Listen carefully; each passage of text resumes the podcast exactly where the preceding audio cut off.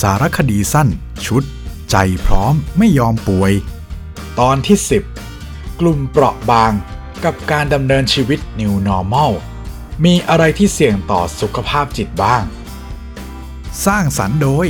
กรมสุขภาพจิต สวัสดีค่ะ คุณผู้ฟังคะสำหรับเรื่องโควิด -19 เราพอจะได้ยินมาบ้างใช่ไหมคะ ว่ากลุ่มผู้สูงอายุ ดูจะเป็นกลุ่มที่มีความเปราะบาง แล้วก็ได้รับผลกระทบต่อร่างกายมากที่สุดกลุ่มหนึ่ง หากติดเชื้อโควิด -19 ขึ้นมา เราจึงต้องปกป้องแล้วก็ดูแลผู้สูงอายุ ให้ห่างจากลูกหลานที่อาจจะนำพาเชื้อไวรัสมาสู่ท่านได้ แต่จริง ๆ แล้วนะคะ ในสังคมของเรา ยังมีคนอีกหลายกลุ่ม หลายสาขาอาชีพค่ะ ที่น่าจะต้องได้รับการปกป้องดูแล โดยเฉพาะสภาพจิตใจ จากการที่ได้รับผลกระทบโดยตรงจากโควิด -19 ซึ่งอาจจะมีผลต่อหน้าที่การงาน จากสภาพเศรษฐกิจ ซึ่งน่าเห็นใจมากนะคะ ถ้าเจอแบบนั้น ถึงแม้ว่าจะมีมาตรการช่วยเหลือจากภาครัฐ แต่ก็เป็นเพียงแค่การแก้ปัญหาเฉพาะหน้า หลังจากนี้ต่อไปก็ต้องอยู่กับมาตรฐานใหม่ ต้องปรับตัวกับความเปลี่ยนแปลงของธุรกิจที่อาจกระทบกับงาน เชื่อมโยงไปถึงการเงิน ภาระหนี้สิน แล้วก็อาจจะทำให้เกิดความเครียดความกดดัน เราจะช่วยกัน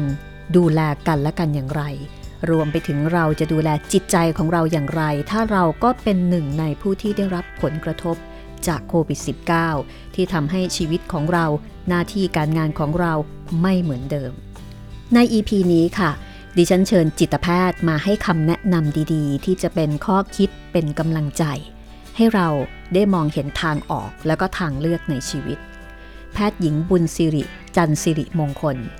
คุณหมอเป็นผู้อำนวยการโรงพยาบาลสวนสรันรม ซึ่งเป็นโรงพยาบาลจิตเวชที่จังหวัดสุราษฎร์ธานีนะคะ คุณหมอจะมาให้คำแนะนำว่า เราเนี่ยจะรับมือ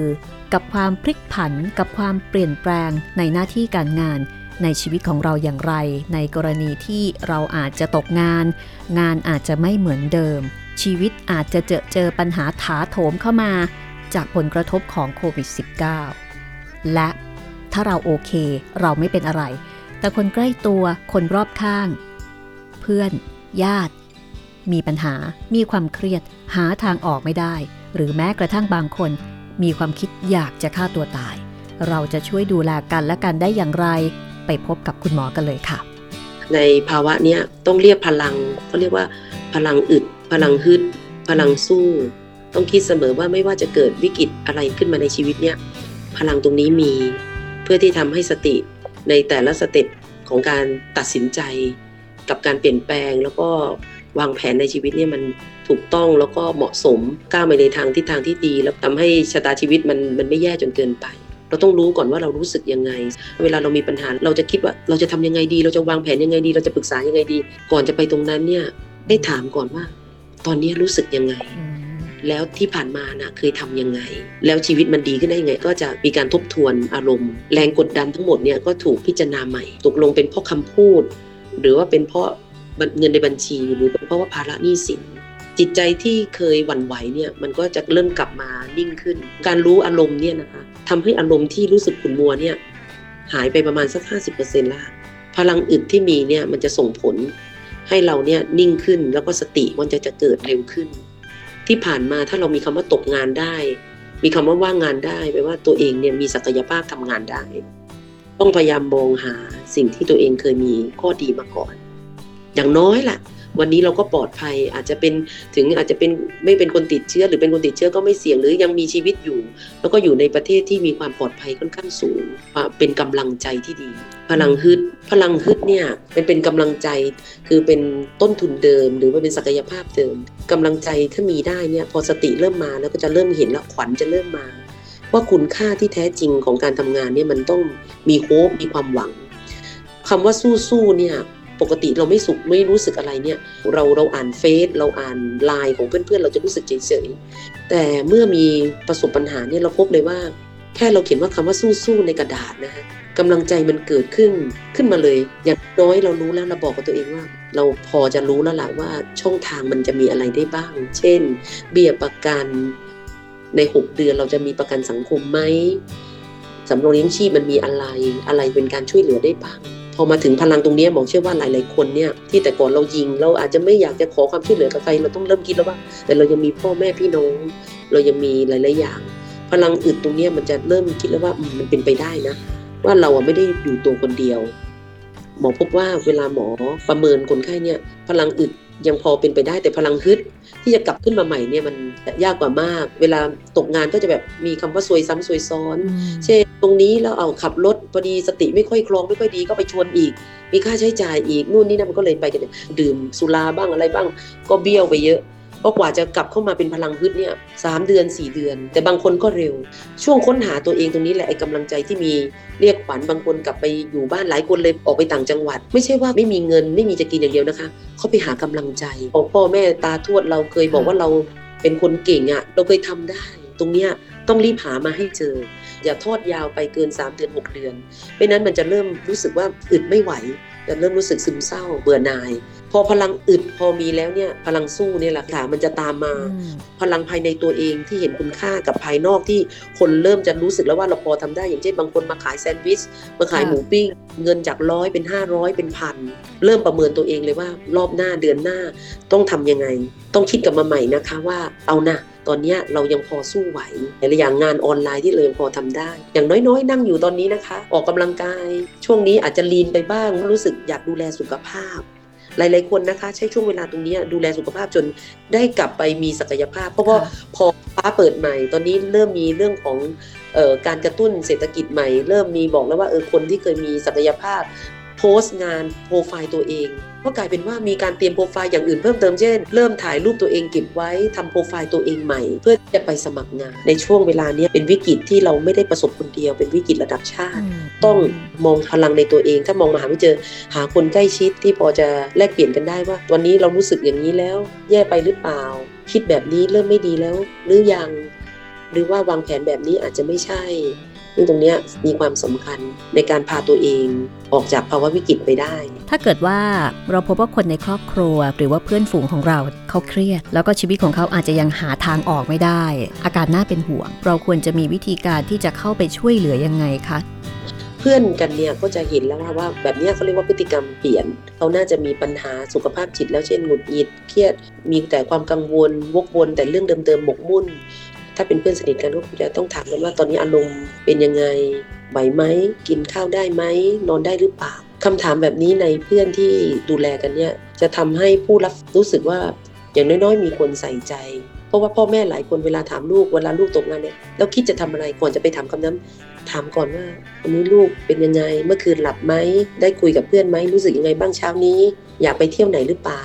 แล้วคิดว่าที่ผ่านมา ที่เจอปัญหาแบบนี้เคยเป็นบ้างไหมแล้วทำยังไง แล้วผลออกมาเป็นอย่างไร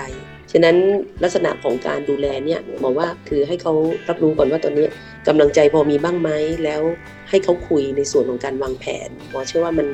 น่าจะเป็นทิศทางที่เขาจะพอมีสติ แล้วก็ผ่านพ้นในภาวะวิกฤตไปได้บ้างนะคะคำพูดแบบไหนที่เราควรจะพูดในการให้กำลังใจ หรือว่าคำพูดแบบไหนที่เราไม่ควรจะพูดออกไป เพราะว่ามันอาจจะให้ผลในทางตรงกันข้าม ควรจะพูดถึงสิ่งดีที่เขาเคยทำมา ว่ายังไงคนเก่ง ว่ายังไงห่วงใยสู้ๆนะ มองหาสิ่งดีที่เขาเคยมี แล้วก็คุยพูดเรื่องที่มีความสุข เคยมีความสุขด้วยกัน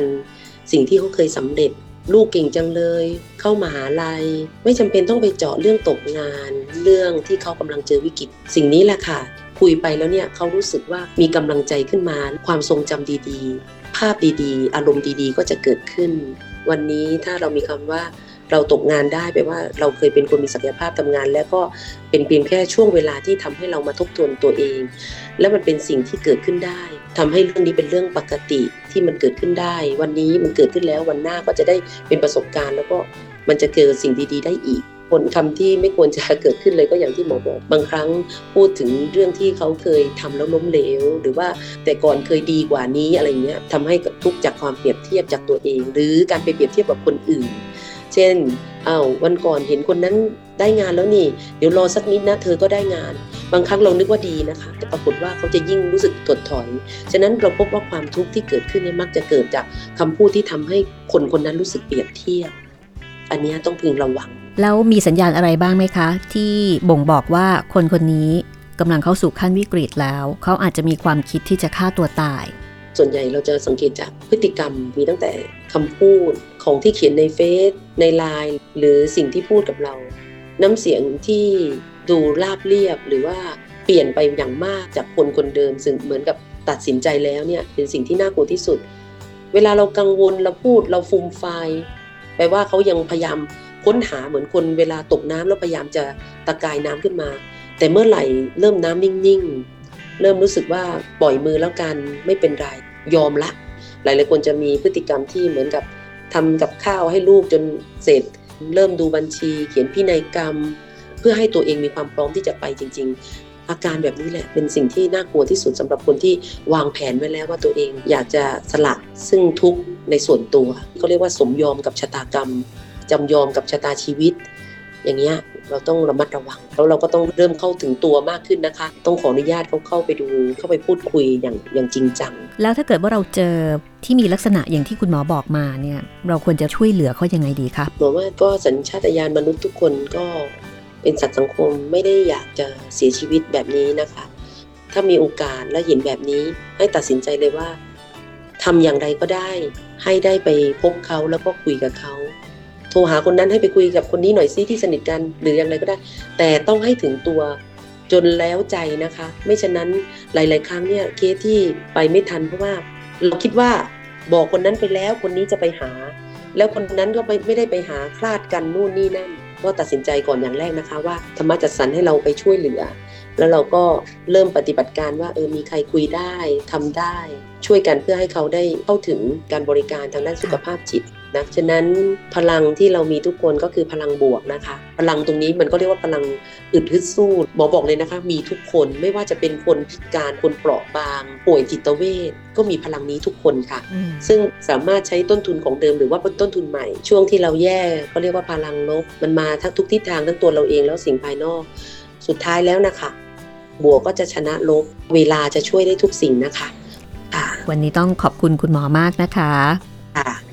ก็ต้องบอกว่าเป็นประโยชน์มากทีเดียวนะคะ กับข้อคิดเรื่องอึดฮึดสู้ และการดูแลคนใกล้ชิดที่ได้รับผลสะเทือนจากโควิด -19 ในเรื่องของสุขภาพจิต ซึ่งสำคัญมากค่ะ จากคุณหมอบุญสิริ จันสิริมงคล ผู้อำนวยการโรงพยาบาลสวนสรานบรม ซึ่งเป็นโรงพยาบาลทางจิตเวชจังหวัดสุราษฎร์ธานี คุณหมอส่งกำลังใจจากสุราษฎร์มาถึงทุกๆทท่าน ทั่วประเทศไทยเลยทีเดียวนะคะ อย่าลืมค่ะ ถ้ามีปัญหารุมเร้า เศร้า เครียด กังวล สับสน หาทางออกไม่ได้ ก่อนตัดสินใจทำอะไรลงไป นึกถึงสายด่วนสุขภาพจิต กดได้เลยนะคะ 1323 ขอให้เราผ่านวิกฤตนี้ไปด้วยกัน และด้วยดีนะคะ สวัสดีค่ะ